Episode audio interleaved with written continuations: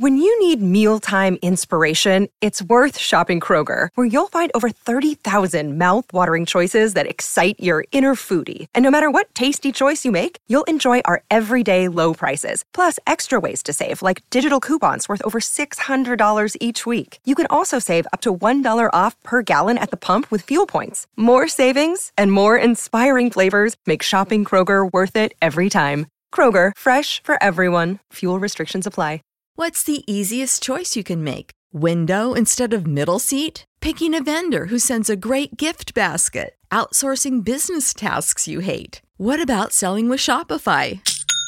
Whether you're selling a little or a lot, Shopify helps you do your thing, however you cha-ching. Shopify is the global commerce platform that helps you sell at every stage of your business. From the launch your online shop stage to the first real life store stage, all the way to the did we just hit a million orders stage. Shopify's there to help you grow. Whether you're selling scented soap or offering outdoor outfits, Shopify helps you sell. Wherever and whatever you're selling, Shopify's got you covered. Sign up for a $1 per month trial period at shopify.com slash try. Go to shopify.com slash try now to grow your business, no matter what stage you're in. Shopify.com slash try.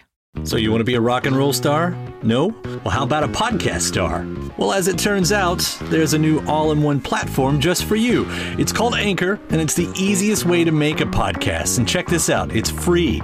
There's creation tools that allow you to record and edit your podcast right from your phone or computer, and then Anchor will distribute the podcast for you so it can be heard on Spotify and Apple Podcast and, you know, everywhere else in, uh, in podcast land. And what's even better, you can actually make money from your podcast. Go figure. Uh, no minimum listenership on that. It's everything you need to make a podcast in one place. So go ahead. Download the free Anchor app right now or go to anchor.fm to get started. So, what are you waiting for? Podcast stardom is within your reach. Do you read Stephen King? Good news there's a club for you the Losers Club. Every Friday, us losers journey through the never ending wastelands of King's Dominion. We sink our teeth into each of King's novels, dive deep into the lore, and review every adaptation. Even better, we're always having guests over. Thomas Jane, Wil Wheaton, Mary Lambert, Mick Garris, the list goes on. So what are you waiting for? Join us as we read on through long days and pleasant nights.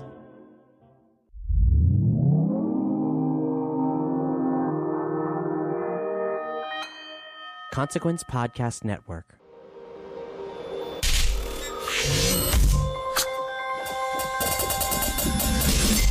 And welcome to another edition of Kyle Meredith with.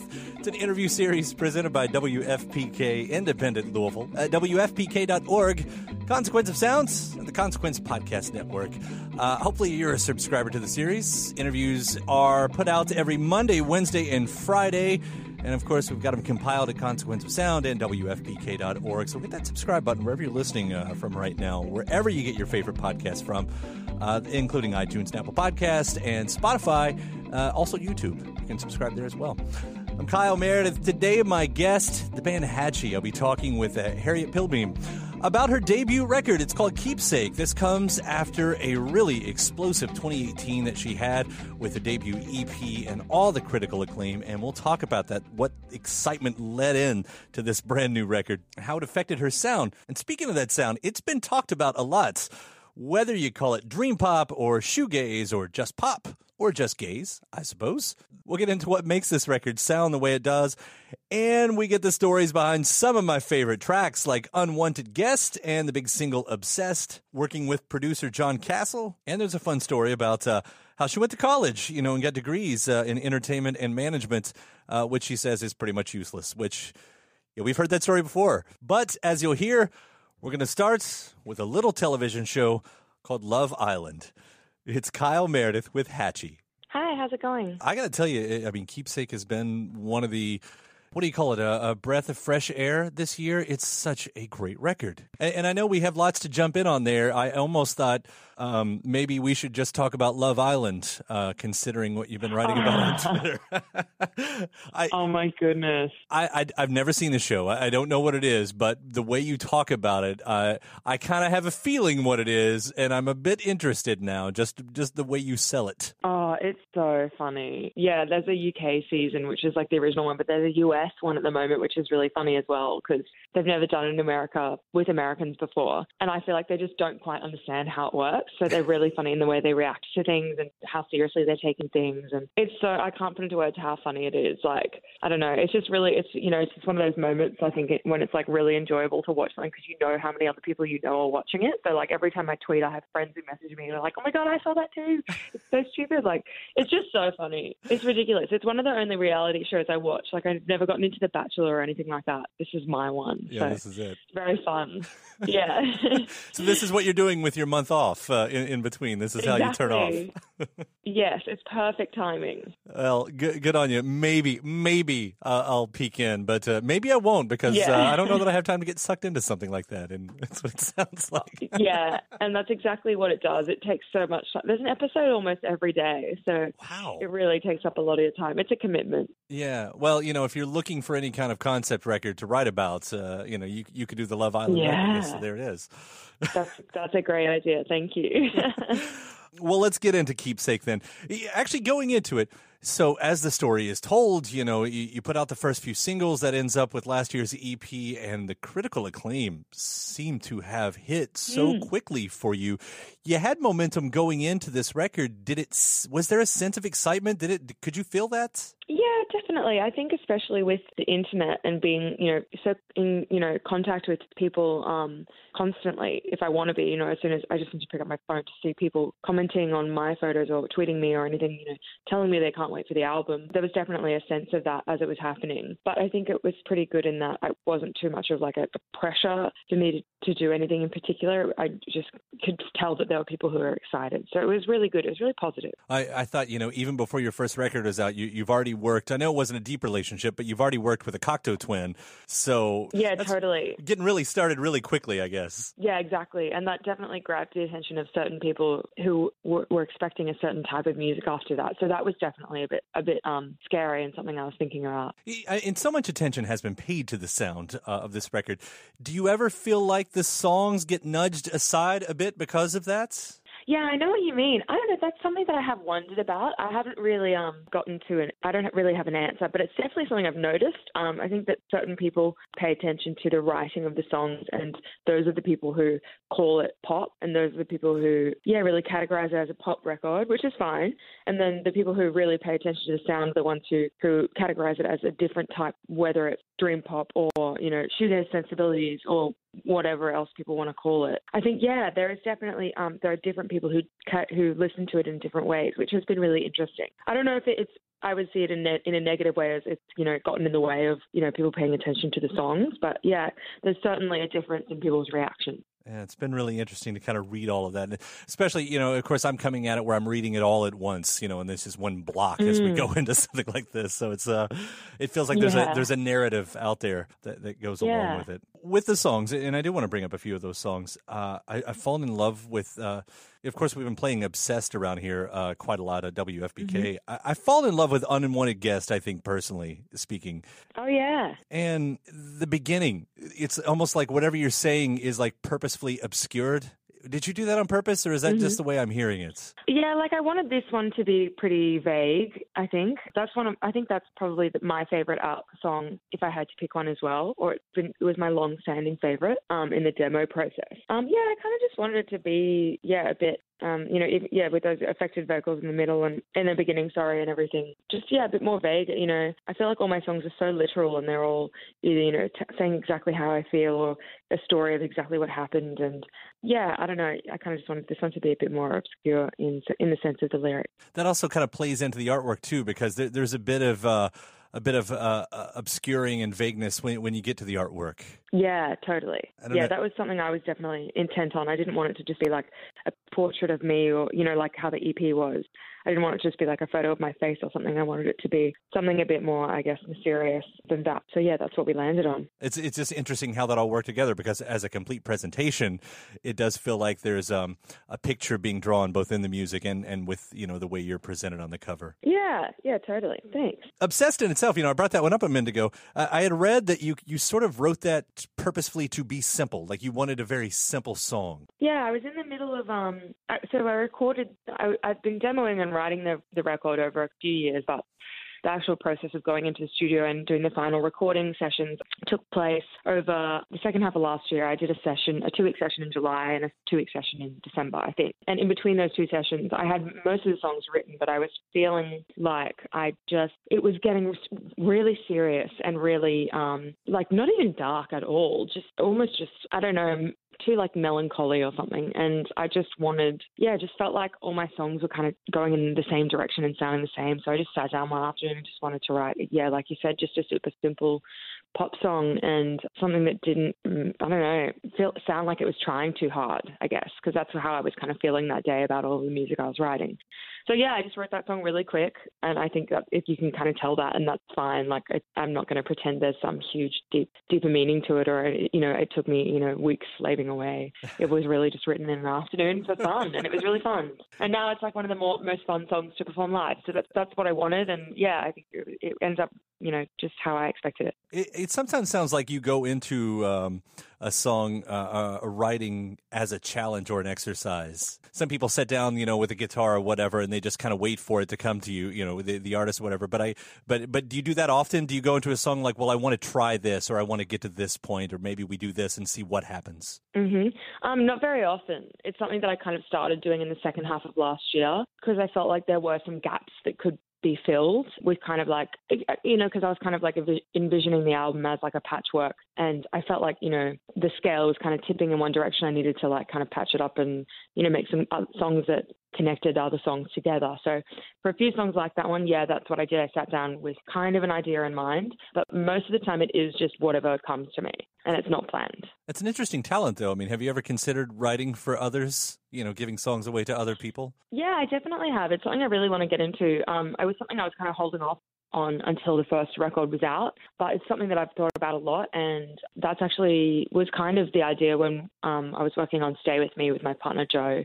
He he wrote most of that song already, and he brought it to me, and we helped write it and ha- helped finish the demo together with the idea in mind that it was going to be for someone other than Hatchie.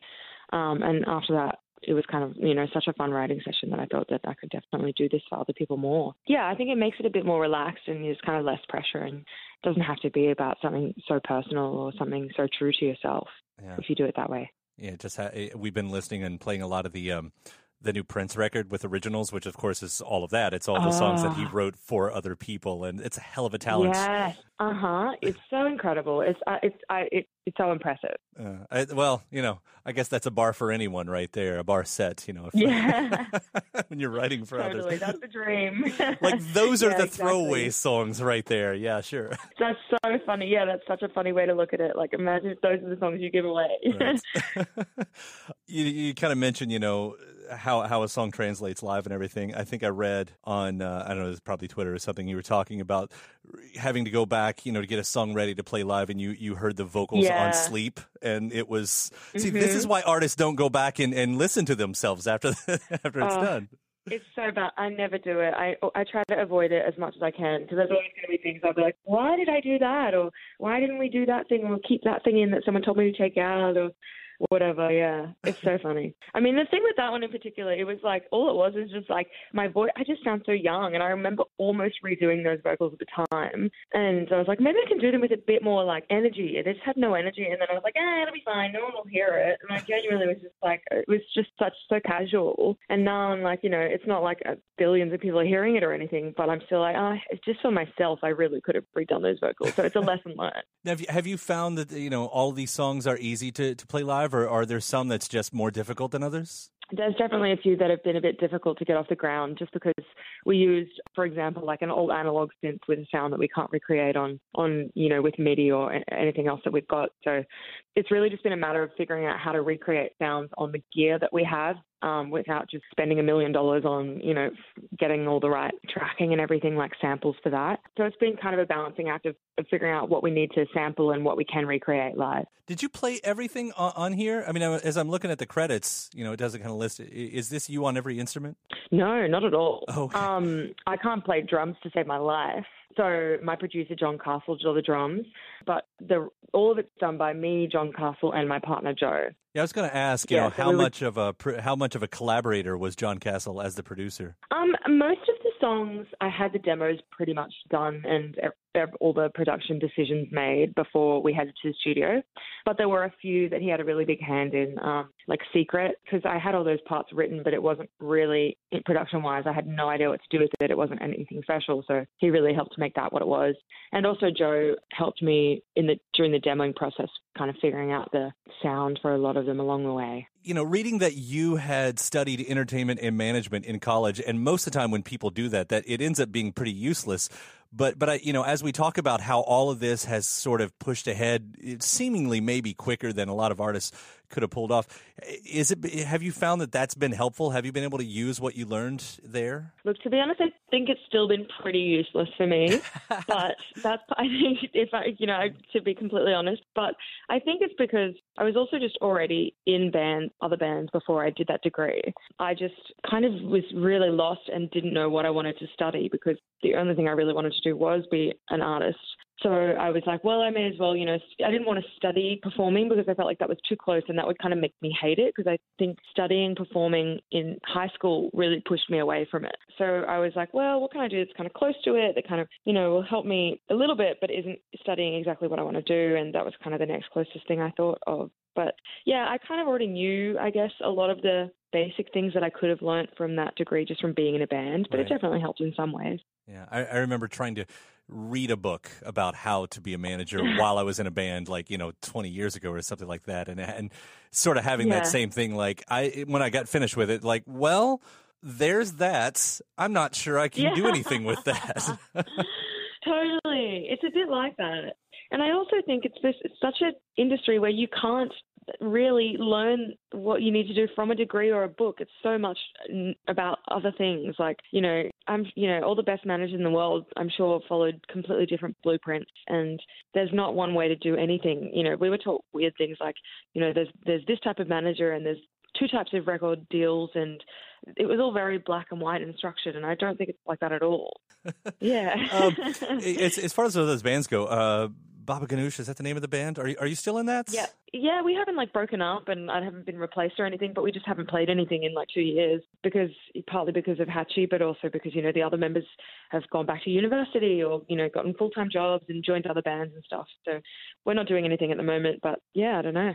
Still exists. That's what I was wondering. You know how it fits into your life once all this is happening, if at all. I mean, this is Yeah. This is when things fade away. I know, yeah, totally. Um, no, we played like a, a, a really casual gig about a year ago and haven't had a rehearsal since then. But they've been recording while I've been away. Um, but yeah, that's that's the latest news on that. There isn't much news at all. you know, for whatever that is, uh, I'm so happy that you're doing Hatchie because Keepsake is such Yeah. a great record. It's such a fantastic record, and I can't compliment it enough. Oh, thank you so much. No problem. Uh, and Harriet, that's it. Thank you so much for talking to me. I, I will release you back to your morning, and uh, and then and then what? You head, but you're you're going to be back in the states uh, for another tour this fall. Yes, that's it. Those are the, the next shows we have. I'm super excited. All right. Well, we'll catch you back when you're over here. Thank you. Have a nice evening. All right. You too. Take care. Bye. Bye. Big thanks to Harriet Pilbeam. The band Hatchie and its debut record, Keepsake, is out now. Don't forget before you get out of here to hit that subscribe button if you're not already a subscriber to the series. Anywhere you get your favorite podcasts from, that's uh, iTunes and Apple Podcasts or Spotify. You can also subscribe on YouTube and uh, and give us a comment. Leave a comment about this episode or the whole series, and uh, and a rating as well if you can do that. After that, head to WFPK.org, where I do a show Monday through Friday at 6 p.m. Eastern. You'll hear brand new songs, anniversary celebrations, music news, clips from these interviews as well. It's also bonus interviews at WFPK.org. ConsequenceOfSound.net has your music and film news. You can also find me at Twitter at Kyle Meredith and Facebook slash Kyle Meredith.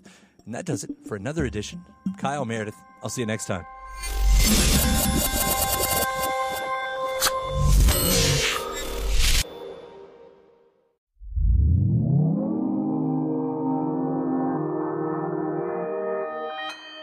Consequence Podcast Network.